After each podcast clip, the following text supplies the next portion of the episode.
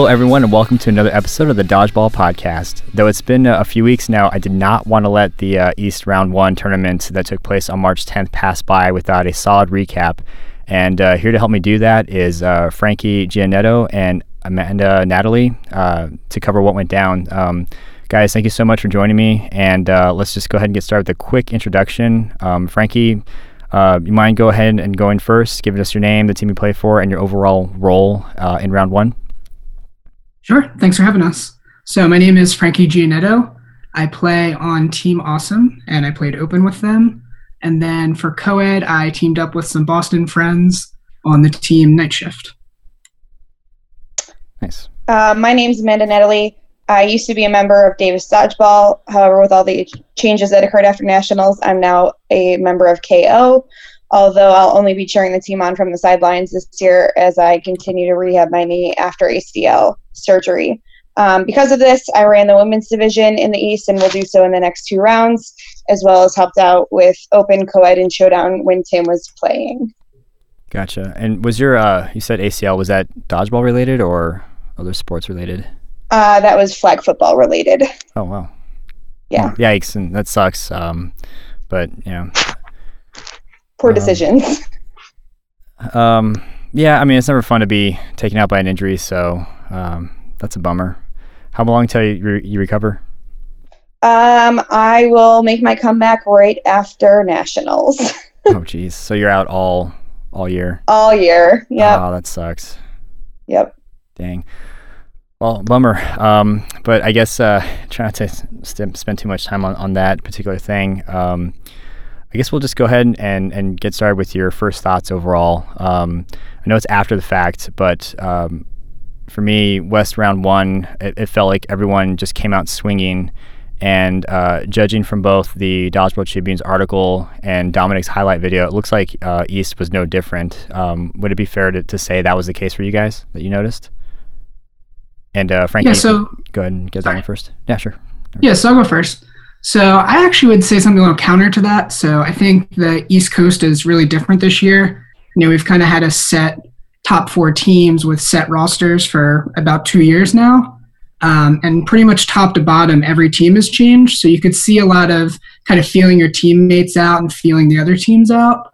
And I think some of the teams sort of clicked as they went through the bracket play and really turned it on then. So there were some surprises, I think, at the top um, and some teams that you would expect to be at the top that weren't quite there. So I think everyone's still excited and coming out ready to play. But um, I think this was kind of a, a pra- not a practice tournament, but there's a lot of trial and error for teams. Gotcha. Kind of like testing the waters a little bit. Yeah, you could tell they didn't know quite like you know who would play corner when like their one designated corner would get out, some things like that. Gotcha.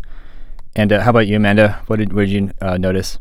Yeah, I agree with uh, Frankie 100%.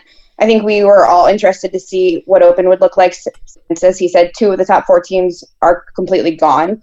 Um, and even the other two top teams had roster changes in there.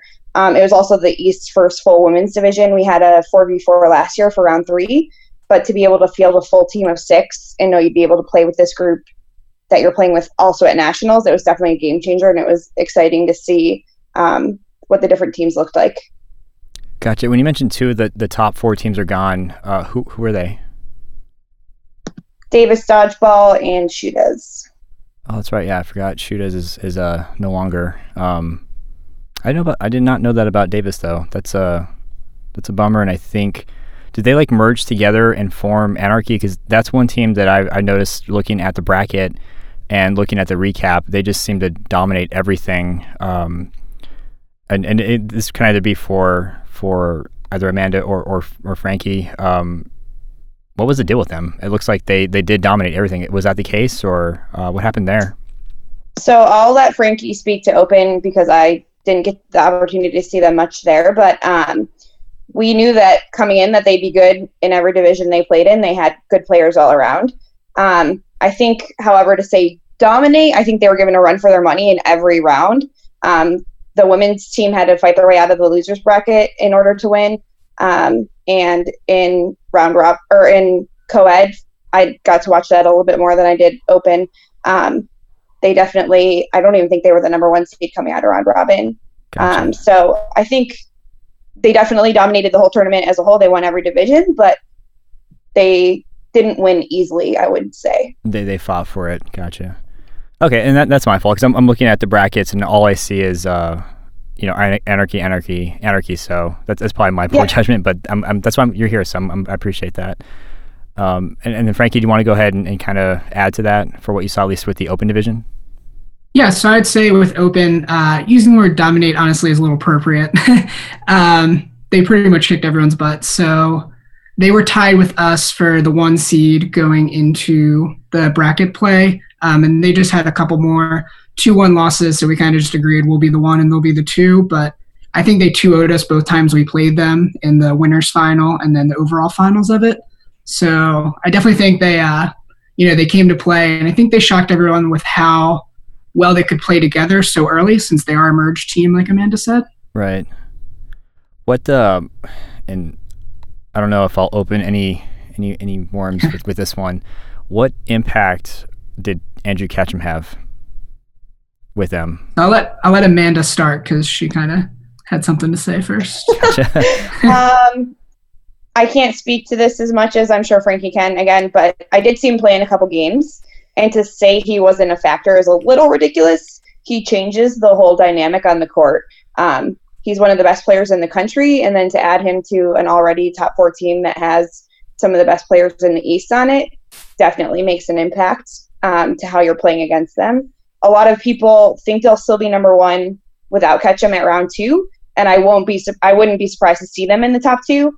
Um, but I definitely think that Anarchy will be more beatable without him around for the later rounds. Yeah, and, that's why. And I, I, at, at the risk of like just opening a chain of, of comments, I really wonder, you know, how much of a factor did he play? And because I had this same feeling. First of all, I was really surprised when I saw the picture. I was like, wow, that guy looks a lot like Ketchum. And then, oh, okay, it is. like, that makes sense. Uh, put him and Billy together, and that is a team that you, you don't want to play against. And um, it looks like like Tim actually just joined us. So, Tim, this is a, a Yeah, perfect. I was waiting uh, for you to. Uh, it's like, um, I was about to chime in and say that Mark and I were both equally surprised, as Well. everyone else was with that. Uh, but yeah. Yeah, Anyways, how's it going, Amanda and Frankie? Well, uh, well, surprise everybody! Uh, guest star uh, Tim Wells is here with us. Also, um, Tim, real quick, um, go ahead and just introduce yourself. Uh, what team you play for, and what role you had with with um, with this round. Oh, uh, okay. So Tim Wells, uh, I run the East uh, of Elite Dodgeball. I play for the Rochester Tigers, and uh, yeah, I was running the tournament. So Gotcha. And I think uh, you probably just like your ears were burning, like, oh, they're, they're talking about Ketchum and there's some controversy. I'm going to hop on and, and, join them. yeah, I mean, it's it's kind of like controversial because there's like the rules where you're not supposed to play on a top four team if you are on a top four team in another division. And so um, I guess we're trying to rethink that going forward because technically Anarchy wasn't a top four team, meaning anyone could join it. You know what I mean? Right. So uh, Cool. yeah, so that's just kind of like a workaround that you know we're trying to explore going forward. Gotcha. And a little, Yeah. little technicality, maybe. What were you going to say, uh, Frankie?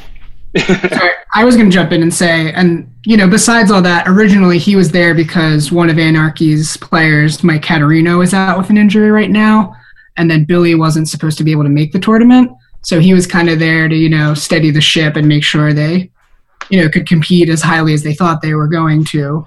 Right. And then Billy, as the last minute, was able to come, so that's why I think Tim said it was a surprise for him and Mark because we weren't expecting Billy and Ketchum to be there that day.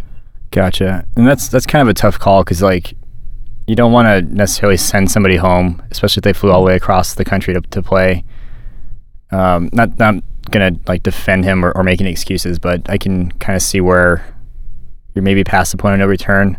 But it'll be curious because uh, unless I'm mistaken, Titan is ranked seventh now, so they're not a top four team. so it kind of maybe karma evened it out for you guys, or I don't know. I did. I did notice that as well. Technically, Ketchum could come out to every round if he wants right now. Uh, we're gonna I have mean, to. we we're we're love gonna that out. Ketchum. He's great, but he can stay on the West Coast.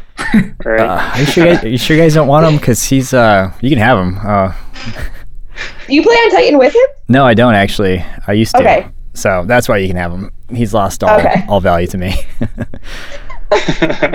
now he's uh now I'm just like everybody else that's like, oh man, that's uh, we're gonna have to face this guy. Great. But um oh well. Anyway, uh just kidding, Ketchum. Love you. But man, you're you're a scary dude. Um, so let's go ahead and, and go back to, to open. Um, and then Frankie, aside from Anarchy, um, what were there any other teams that at least gave them a run for the money, or teams that had like a really strong showing that you wanted to kind of talk about or, or bring up?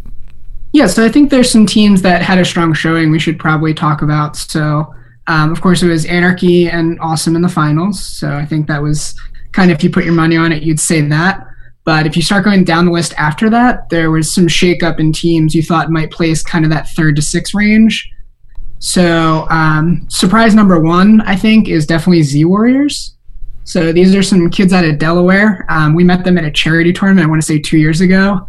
And uh, through Kyle Roth and Colin Dowling having these kind of fake elite style tournaments they do, we got them into the 8.5 scene. Nice. And um, this is their second year playing elite.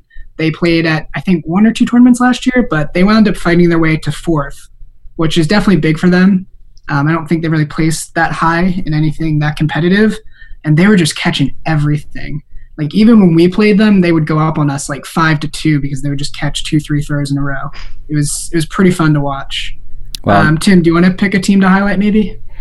Uh, yeah, so I mean, um, obviously Z Warriors is like the the big one that I don't think anyone really uh, expected. Not not to like downplay them, but um, it's just like you said, they weren't at all three divisions last year, at least not to my knowledge. So, um, I mean, when I set the two pools, um, you know, it wasn't who I was expecting, and so um, again, I don't really remember my exact uh, train of thought, but I mean, I'm looking at the double elimination bracket right now, and I mean, Clutch Mode lost two to one on Anarchy, and so they're I think the only other team that I see, um, at least in the playoffs, that took a round off of them.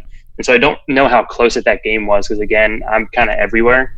But um, I mean, I don't I don't necessarily think that Anarchy's an unbeatable team, but um, I don't know. I mean, Clutch Mode still, you know, they went they lost 2-0 against Z Warriors in the losers bracket. So wow. um, you know, it was between uh, Clutch Mode and Aftershock placing, I think, fifth and sixth. So, um, yeah.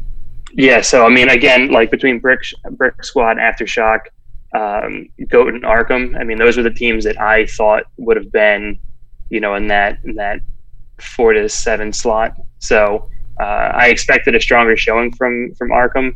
Um, and from Goat, honestly, I mean, they knocked us out of the bracket uh, and then got knocked out by Z Warriors. So, um, yeah, so that's just my take on it.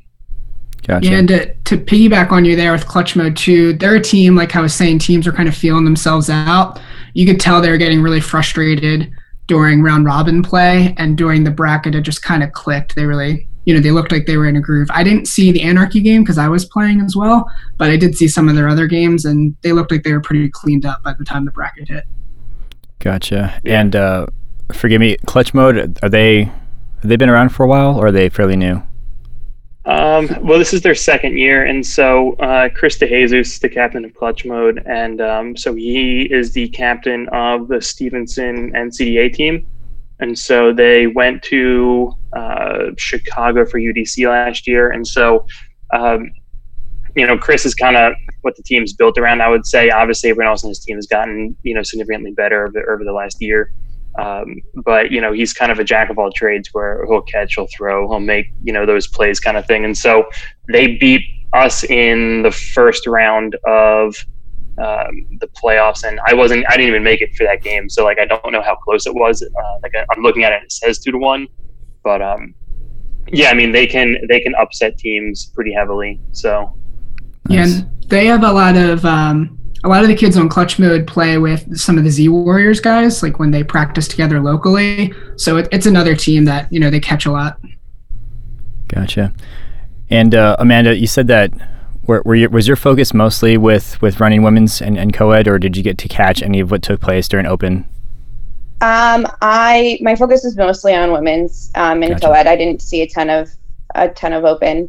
Um, but I mean, just looking at the bracket, you got to give a shout out to Brick Squad. Uh, they didn't even make the top four last year, and obviously adding Jeff helped them to to make it to the top three. So, yeah, funny little fact about Brick Squad: they only lost to one team in Open, um, and they lost to us three times. so they were not happy about that. I'm I'll sure bet. they'll be coming swinging at us next round. They're gonna hold a grudge. Oh, yeah, they're definitely holding a grudge. I mean, we've got the, the family mix in there, and yeah, Yeah, actually, Is it Narcissus on Brick Squad too, or no? Yeah, Nars on that team as well. So some old Team Awesome players. Exactly.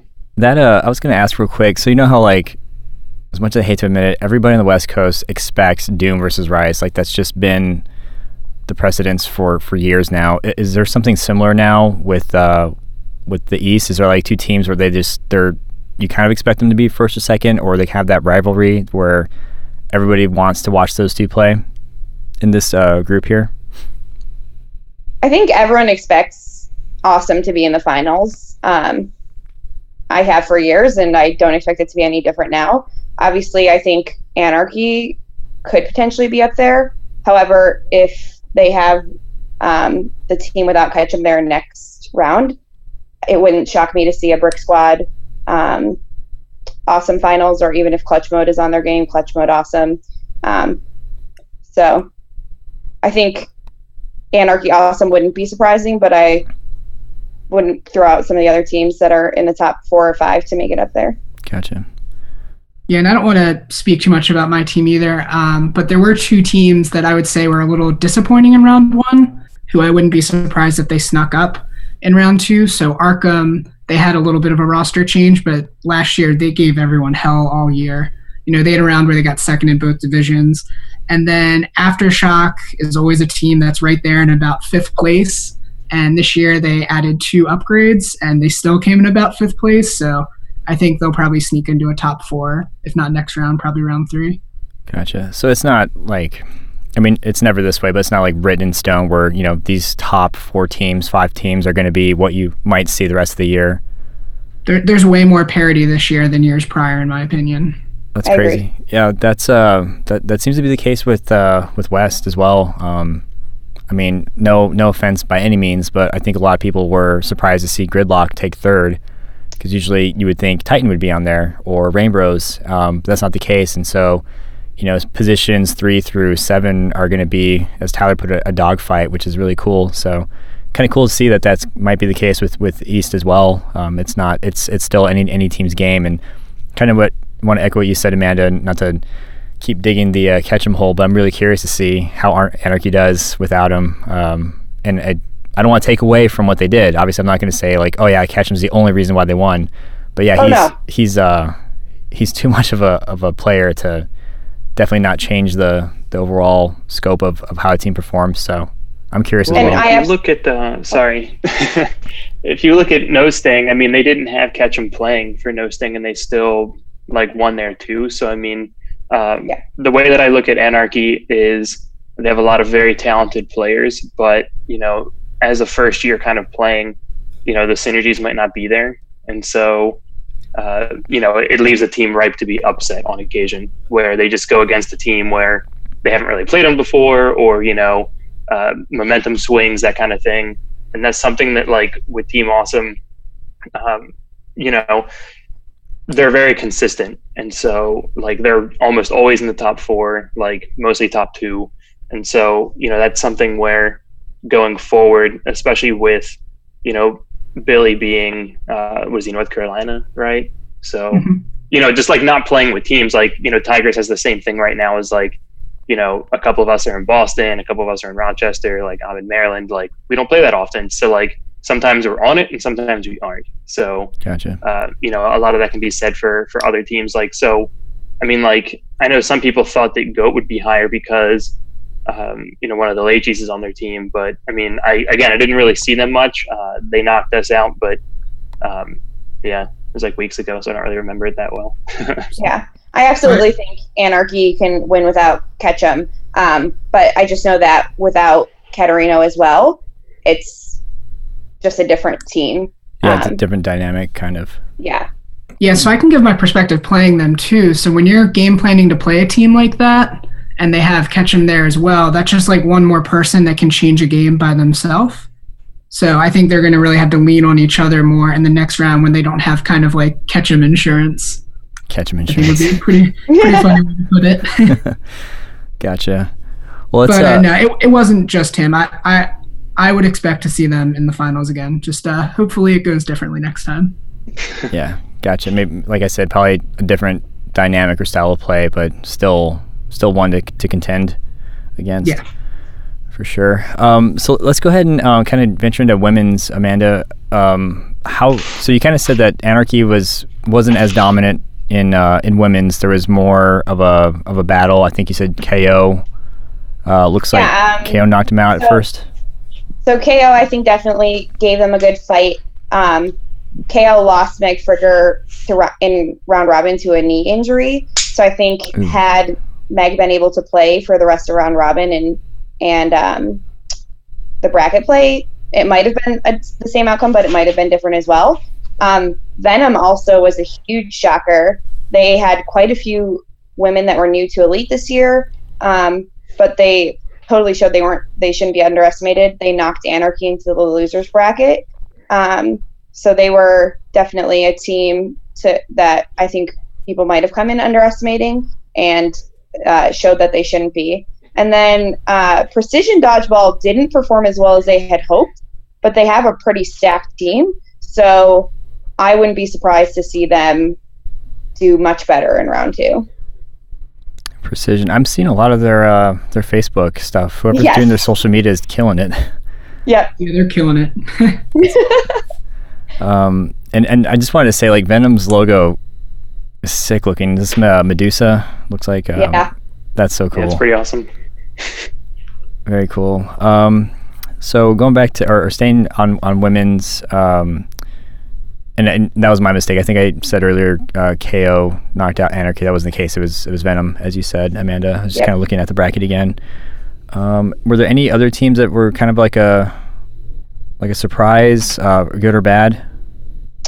Um, no, I there was clutch mode um, was mostly new as well, and then um, the other um, skills was the 16. Um, they both had their their games and their moments where they were um, definitely making plays, and you know you were looking for some upsets to happen. Um, but I think Venom was the biggest shocker. Nice. Um, just looking at Tyler's article here, um, it looks like just when KO appeared to have the championship wrapped up in the third game of the second set between the two teams, Anarchy's Elia Roth came up with a huge catch and then proceeded to close out the tournament victory with teammate Michelle Radley. Did you, by chance, get to catch that? Yes, absolutely. You mind walking us Uh, through that? Walking you through it. Yeah, just like what kind of set the stage and Um, so if I remember correctly, we had we sorry I say we KO KO had three people in um, versus just Elia, and it, like you said, we both teams had one loss, both teams had one win, so whoever won would win. Um, and two teammates who have played together for a while, Kate Cairns and Emily Hotz, um, decided that they would do kind of a throw at Kate. Kate was right in front of Elia, and Hotz was cross court, and they decided they'd you know team up on her, and um, she caught Hotz's ball, and Kate's ball missed. So Hotz was out, and Michelle came in, and it was two on two. Um, and I don't think there were any more catches. I think they just hit out both Kate and I forget who the third person left in was, but yeah, we had a three on one advantage, and Elia made the catch that changed the game. Oh, that, that I mean that's awesome on the one side, but on the other side, that's that's gotta hurt. You're like, oh, if I if my ball just hit that person, it might have been Yeah. different. I, I hate that.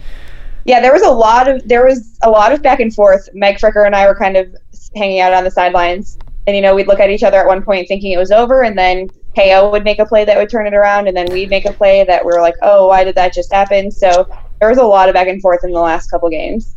It's funny. Um, when I was interviewing uh, Monique about co-ed uh, for West, she was kind of saying like with every play, she'd be like, okay, th- this team's gonna win, and then something else would happen. Like, okay, no, they're they're gonna win now. Like, and then somebody would get out. And like, oh, well, now we're back to their winning. And they're just like that back and forth, like seesaw of like who's actually gonna win. Yeah. Um, it's always it's always exciting when that happens. Like you, even as a spectator, you, you want to watch an, an exciting, you know, close game, not like a you know twenty second blowout. So Yeah. it's cool to hear that that was uh, was the case. Um, so I think we covered some teams there for women's um, and a couple of players. Were, were there any other uh, players that just kind of stood out and were just they just showed up and were bringing their A game that you noticed? Um, I know you mentioned her coming back into the game, but Michelle Radley was huge for Anarchy. She and just throughout the day, she had so many catches. I think anytime I watched an Anarchy game, she had at least one catch, if not more. Um, she was just on fire that day. nice. It's not just that day. That's what she's known for. Welcome yes, to well, yes, yes, yes. But this was, I think, this was Elite's first experience with her at a tournament, and she and we knew that's what she was known for, and she showed why. Nice. So she was just consistent across the board. Like this is the standard that you'll see from her. Awesome. Um, let's see. And I'm I'm just assuming, forgive me, but uh, Frankie and, and Tim, did you guys catch any of the women's events that you wanted to, to kind of bring up? I felt like when I was watching, I always saw a catch at least like every game. So I'm curious if there was. If I that was think a kinda- part of that was Mhm. we didn't have a neutral zone in women's, and so we were throwing from a center line. Um, so I Hmm. think adding in the neutral zone in rounds two and three will also change the the way the game is played, the pace of the game, um, maybe lessen the number of catches. Is is there a reason why there was no uh, neutral zone? Just I think we were just rusty. yeah, totally forgot. there was some mention of it at the beginning of the day and there was just so much happening and getting things ready and it just kind of slipped through us and, and someone mentioned it someone else mentioned it like second to last game of round robin and at that point it was like Too late to. we've been playing this way the entire tournament it doesn't make sense to go to a neutral zone now Yeah, that would that probably upset a lot of people consistency wise. So Yeah. gotcha. Um, Um, I mean, I would say that uh, you know I think that going forward. So I don't know if this was mentioned, but I believe that women's on the East are getting rings for the championship, like whoever wins the top four. And so, uh, you know, that going forward, I expect like women's to to get stronger going forward, especially for that reason. And so another thing is that uh, May fourth, which is round two, uh, that's the same weekend as the National Dodgeball Festival in Barrie, Ontario. Hmm. And so I would expect that the Canadians that we had come out for open women's and no stink to not be there for round two. And so, um, you know, it might leave Anarchy a little bit weaker, you know, not having Lauren. Um, so, so yeah, just throwing that out there that, you know, they may not be that top team, you know, at, at round two. So, yeah i've heard a couple anarchy um, players won't be there at round two yeah, I've heard several. So, So it'll be an interesting change just all across the board, not just with uh with open then, as far as round two goes. Yeah, it's always the, the case, and like I'm really curious. Uh, and I, I don't mean to keep going back to the West, but it's just my perspective. I'm really curious to see how the shift to Portland changes the scope a little bit. Like, are we going to see more, uh, you know, Pacific Northwest teams show up and, and less LA and, and maybe less Arizona players, or you know, it, it's hard to believe that the entire showing from round one is going to end up at Portland. So that always changes things up too. So I'm, I'm curious just to see how that will turn out. So I can totally understand um, how I mean- um, the festival might might impact that that event for for round two for you guys. well, From yeah, I an mean, East because Coast perspective, Tim, this is the biggest East Coast in Boston we've had, right? Because that's normally a far travel for most teams. in Boston, I'm not entirely sure. We had 20 for open and then 20 for co-ed. I thought that last year we had some that were in like the 24 or 27 range. I could be wrong, but I thought that last year we had more teams show up for co-ed. Um, but again, I could be wrong. I mean, we're like it to put it in perspective. Like each elite East round is bigger than like the first nationals at Vegas. You know what I mean? Like it's the same amount of teams pretty much like 20 teams in each division and so you know aside from not having pinch like it's just it's so much going on that um, you know it's really easy to you know, miss a lot of these like big plays kind of thing. So, gotcha. So let's let's go ahead and go and, and segue in now into uh, co-ed no sting. Um, and, and, Amanda, you can you can start off. Uh, same same question as uh, with open and women's. Uh, any teams aside from Anarchy that really gave them a run for their money and, and kind of just showed up all around that you noticed? Um, I I think Awesome obviously gave them a run for their money. They took a game off of them at the finals there. Um, but I don't know. I didn't see a ton of their games. Um, I was following Night Shift around since that was um, kind of the conglomerate of our the the people I t- used to play with and still play with a little bit here, and Frankie and some of our Team Awesome friends. Um, but Brick Squad was also having a great day. Um, there was, as we were saying earlier, there was a couple times where I thought they were out of it, and you know, one of their girls would make a, a great catch, or uh, you know, yep, Frankie. um, so I didn't get to see a ton of the teams. Aftershock there again was also doing really well. Not surprising. They always bring it. Um, but the one big one that I think a lot of people are sometimes surprised made it that as far as they did, but doesn't ever really surprise me is Tigers. Tigers, I think, made it into the top four. And I'm sure Tim has heard the surprise before from people of like Tigers made it into the top four, but it's no. really not surprising to me. They've I've played against them in a number of tournaments, elite and non-elite, and they are deadly with the no sting. So nice. um, I don't know if Tigers ever got a chance to play Anarchy, but um, they're they're one that when we get matched up against them, I'm always nervous. Fair enough. Yeah, their game with uh, Anarchy, I think, was two one. Um, and Tigers are a great example of when we switched to no sting. There's so many teams that just like three people on their team turn into scary throwers. We're an 8.5. It's just kind of normal. But like Tim, you can talk about this way more since it's your team. But Matt with the no sting balls, he's a force. Like he really. Yeah, I mean it's uh it's always interesting to watch him be like, oh man, like eight point five is not my game. And I'm like, dude, you're playing fine. And then he goes to like no sting and he like transforms into a totally different player.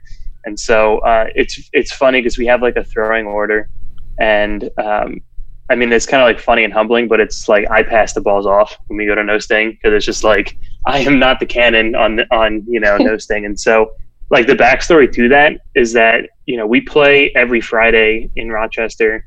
We play just no sting, and so like we all started playing with no sting. Like that was how we got into the game, and so like we've been playing those things for just like years, and so uh, you know UDC is always a big showing for us. Um, but but yeah, so I think we made second or third that one time that we had around in New York City. And so, you know, it's not like it's the first time for Tigers getting into the top four. Um, but yeah, going forward, I would expect this to stay since we have our uh, our main lineup's going to stay the same this season for once. So, so, so you'll have some uh, consistency and all that good stuff going into round two and three and nationals. Yeah, exactly. So, I mean, again, like it's it's always weird with college teams because you know when people graduate, they go back to where they were from, you know, and so we have like a player that is now playing in the north. We have a player that I think we have two players that are playing in the North now just because they like they moved after graduating, and so you know I am no longer in Rochester. Matt's no longer in Rochester. So I mean, it's it's always interesting with teams that you know people move away and trying to to keep that that dynamic together. I mean, uh, Team Awesome's going through the same thing right now. So um, we never practiced anyway. of course.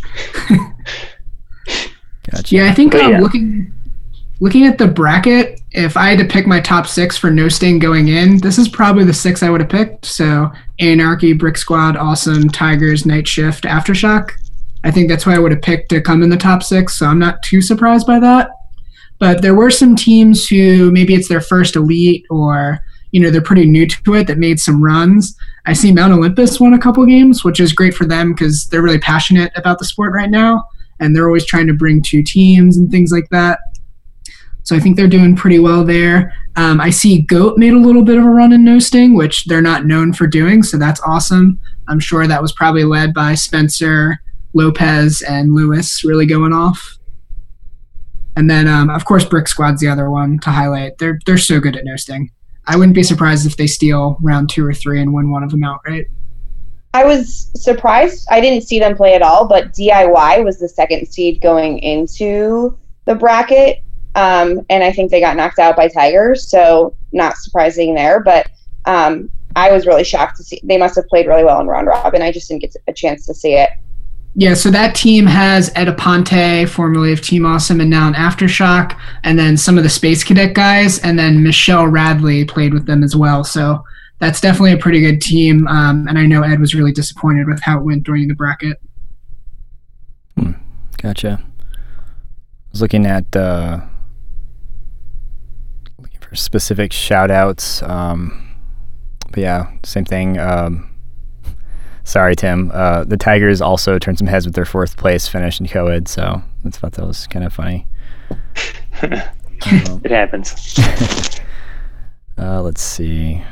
Um, and I guess uh, what we can do, we'll start with co-ed, and this could be uh, anybody's perspective.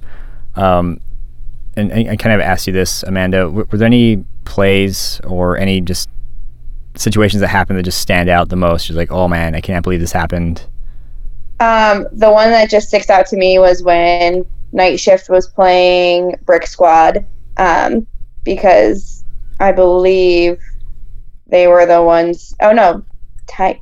When we were playing them and still in the um, the winners bracket, the top of the bracket, um, we were up two on one against Joanne uh, Christian, Joanne Esteban, and she caught um, whoever it was. I don't even remember. Frankie, do you remember?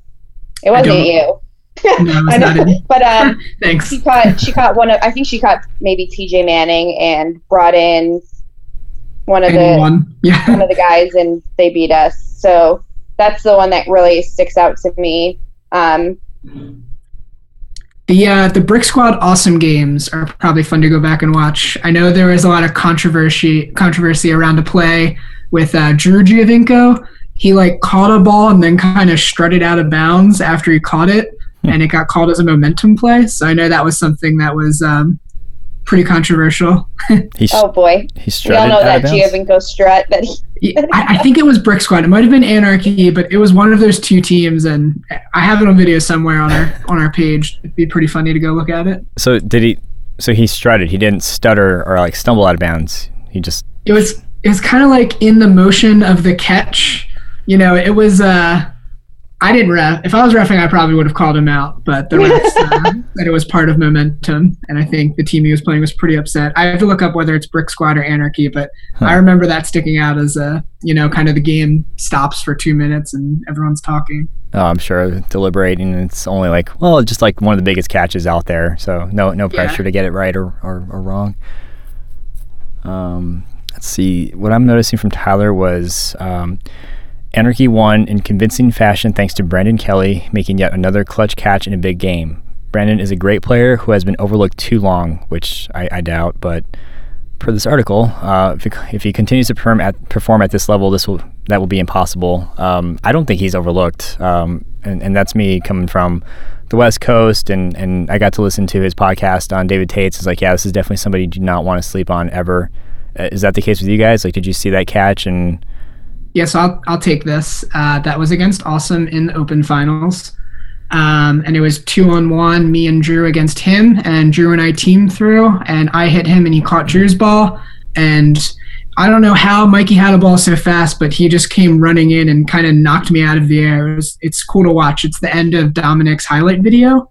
oh, nice. Um, so yeah, it was you know uh, it wasn't like it was a game deciding catch because it was only probably the first game of that series, maybe the second, but it sealed that game, and then the other game wasn't close. So it's uh it's always cool to see other clutch catchers doing things like that. So definitely Yeah. happy that Brandon's getting some recognition. He's always you know he's someone you're scared to throw out. You don't put one ball on him and feel good about that. Yeah, I think to say he's underestimated is a little silly. I think most people know him from nationals last year, where he made I don't even remember who it was against, but he turned a game in in the bracket playoffs in at nationals with a big catch. Um, so he, I think maybe they might be referring to like maybe he wasn't ranked as highly in the the elite East um, as people might think he would be, but I don't think anyone ever under, underestimates him.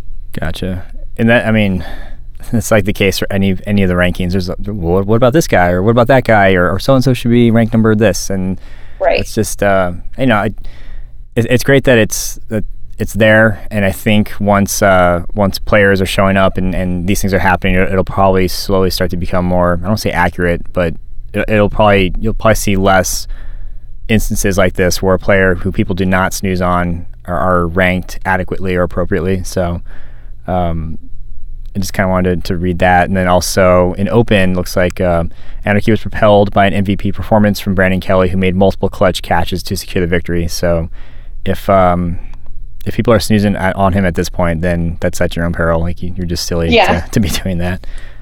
Um, let's see. I think um, I think we covered open pretty well. I'm just like looking at some of the team pictures. Um, Ashley Cook is she? So she's east, or I thought she was north. She was north, but I don't think the north could get a women's team or women's division together. They just I don't think had the numbers to make it happen. So um, she joined Anarchy. I uh, to mention her earlier when you were asking about players that really brought their A game because she definitely um, was like the driving force for anarchy. I think she set the pace of like every game that she was a part of. She kept the other team on their toes because she was a, the the right corner, so she was just constantly pump, pump faking or doing cross court throws. So she definitely, um, and I mean, I'm I, again, I didn't see Anarchy uh, night shift. Never played them in co-ed, so I didn't really see them play. But she, I'm sure, added to their their team victory in co-ed as well. Gotcha. Now, is that going to be like a, a Ketchum situation where we're going to find out how she does with her North team, or? Yeah, I'm not sure about that because I thought she was a member of Boosh, but I don't know how that works. With I don't know if the same since you don't we don't technically rank co-ed or there's not points for co-ed. I don't know how that works. It'll be interesting oh, to see true. what happens.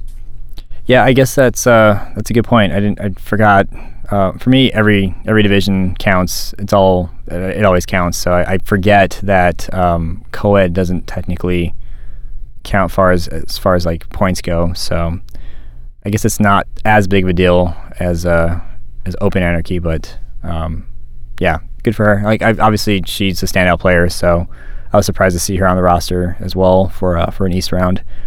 Um, the one thing I did want to bring attention to, and maybe Frankie, this is more for you, um, is there's an excerpt here that says also a playoff one-on-one between brothers Jeff and Matt may have been the longest 1v1 in, in elite history.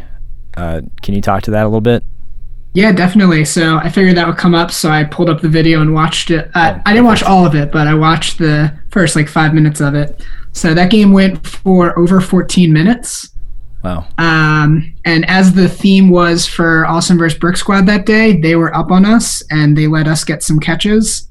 And really, it went from, I think they were up five to two on me and Drew Giovinco. And I got a catch and brought someone in. And then Drew got a catch and brought someone in. And uh, it turned into Matt versus Jeff at the end. And that was at about three minutes in on the video. And so this video went for 14 minutes. So we had about a 10 minute match Jeez. of just Matt versus Jeff. Um, so I would hope that's the longest match in Elite history because that would delay tournaments significantly if that happened often. Um, and the the real big standout there, and I was talking to Jeff about this today because I figured it would come up. Um, I think both of them were afraid to go for a catch and make a play, even though it was one on one and 8.5. So you really just saw them throwing the ball and blocking, and then the other person would throw and block.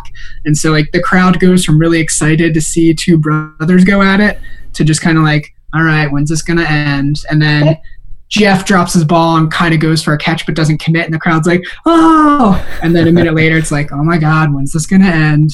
And so it went like that for a while until I think Jeff like dropped a block or stepped out of bounds. I'd have to go back and watch the end, but Jeff kind of beat himself. So it was really funny that oh, such an intense match had such a like lame conclusion of, you know. After all that, it's just something simple like accidentally going out of bounds or something.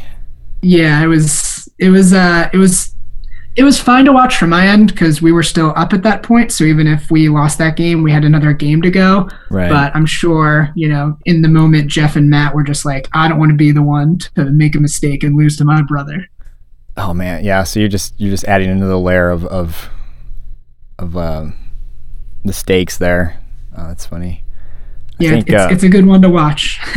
I think after five minutes, it's just like, okay, somebody do something, please. Like my my emotions can't handle this. Uh, want to move on. Want to move on with my life. Like just something happen. So those are always fun for for a little while. Then just like, geez, okay, let's let's move on.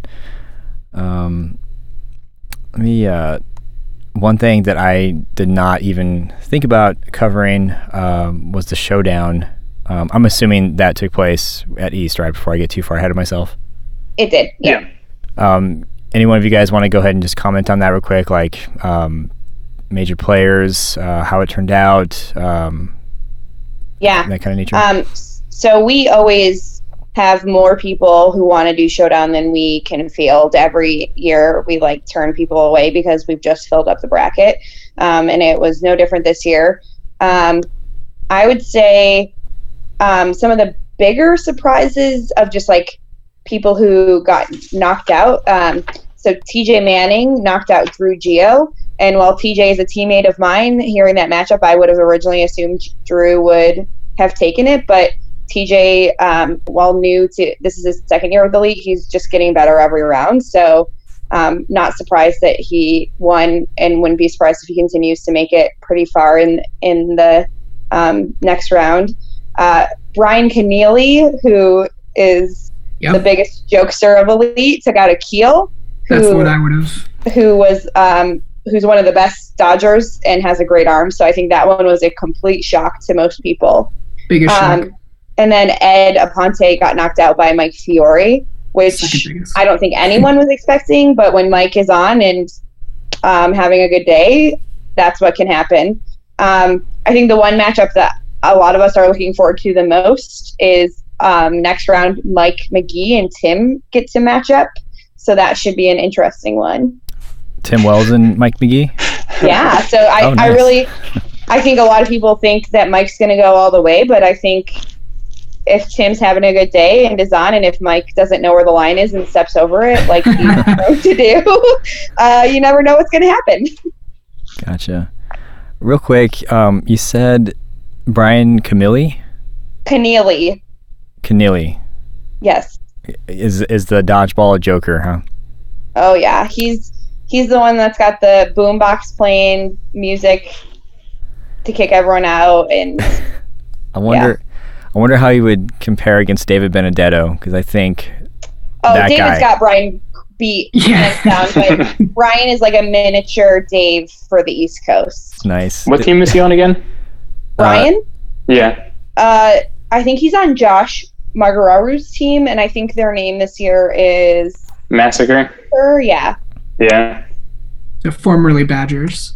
Formerly Badgers, now Massacre. Yes. Nice.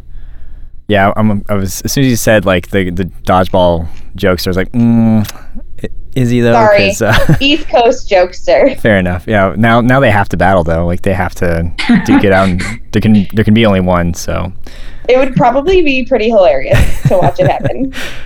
be one of those things where like I will I will pay money just to watch this because it'll play out and be be awesome. Um, well, cool. So I guess uh, you said um, Mike McGee may not be the one that would take it all. Uh, do you have like an idea of, of who might, or is that just too much of a speculation at this point? I mean, I would not be at all be surprised if Mike made it into the finals. Um, but I, TJ Manning, if he's on, he is a former baseball player, so uh, he's got a pretty good arm. Zaps, if he's having a good day, you never know what's going to happen. Um, Chris De Jesus from um, from Clutch Mode still in there, and if he's catching everything, who knows?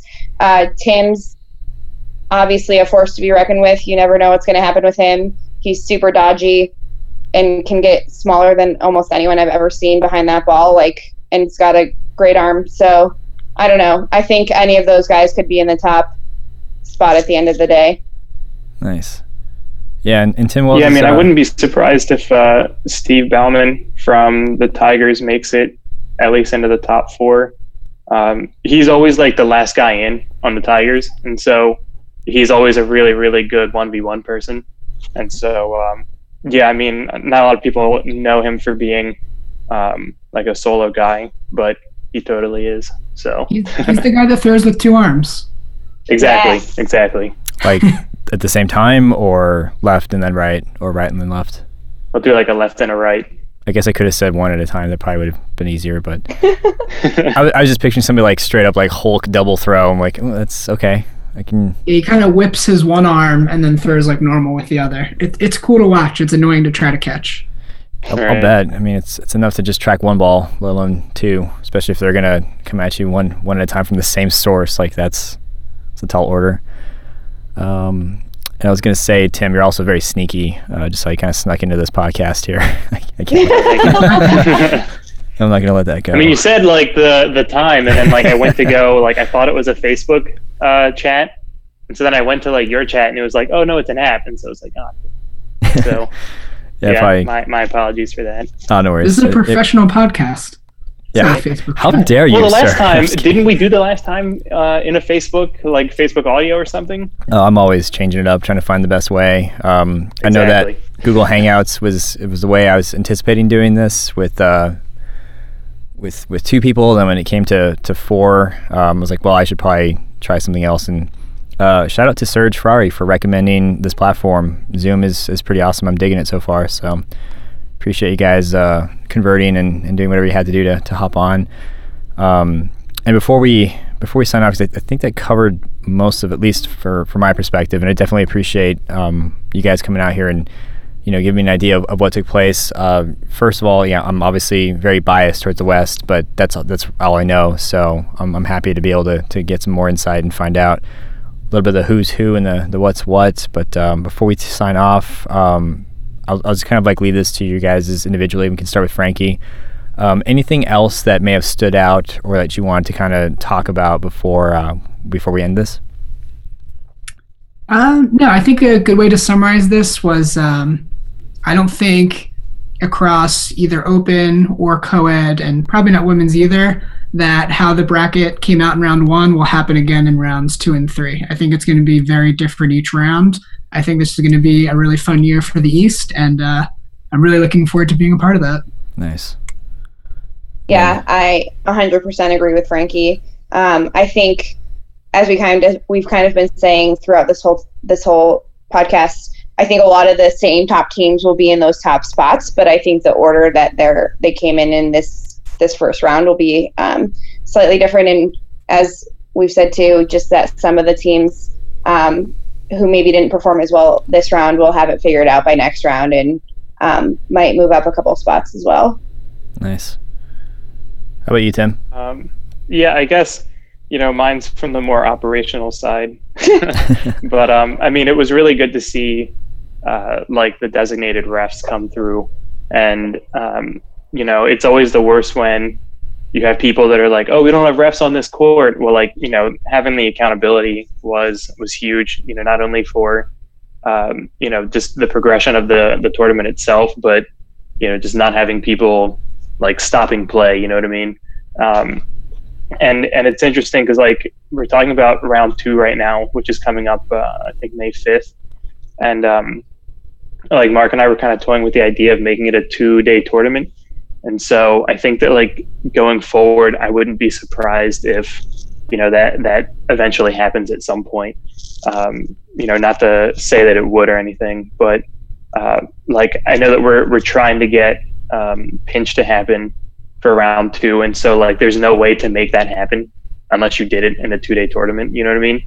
So like it's just it's interesting trying to like make all of the puzzle pieces fit. You know what I mean? So um, it's definitely like I always feel just like really humbled after a tournament, it, like watching it be successful, and uh, you know I definitely need to thank um, Amanda for for everything. I was really able to delegate to her like the entire day, and uh, yeah, so I didn't get a chance to thank you, but thank you. No worries. Happy to help. Awesome. Yeah, Yeah. You, definitely, uh, you definitely do have a different, little bit of a different perspective because you know you. I imagine you're like the first one to show up, last one to leave, and you're you're putting in all the all the all the extra time. So having dedicated reps, um, just from my perspective of knowing where I needed to be, when I needed to be there, and, and who I was supposed to rep with, was great. Because instead of just picking up my whistle and finding out what court needed me or what, what court needed somebody, you know, on my not to sound like a like a jerk, but on my own, you know, generosity. Like when I wasn't, you know, going to the bathroom or listening to music or in my own head doing, you know, thinking about the dodgeball game.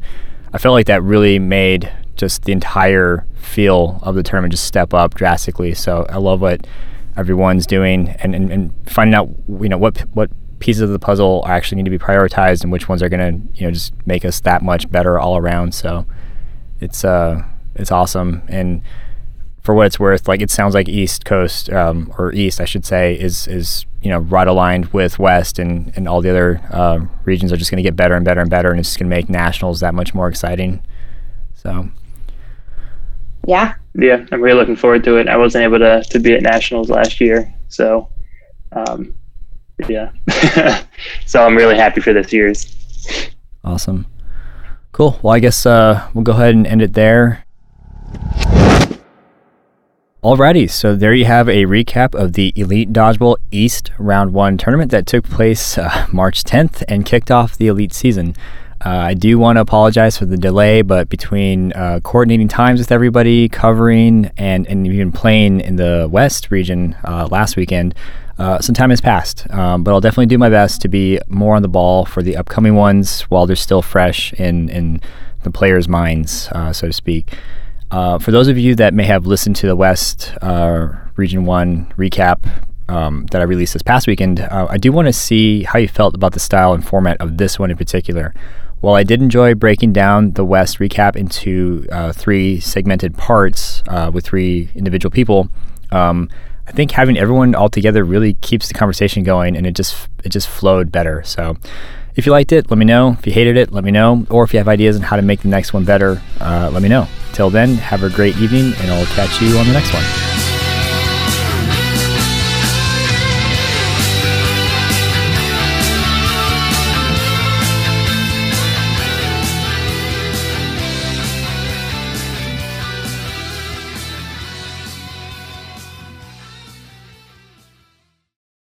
Okay, so I'm going to go ahead and do the exit now in three, two, one. Let me remember how to breathe. Uh, simple humaning 101, dude. All right. Three, two,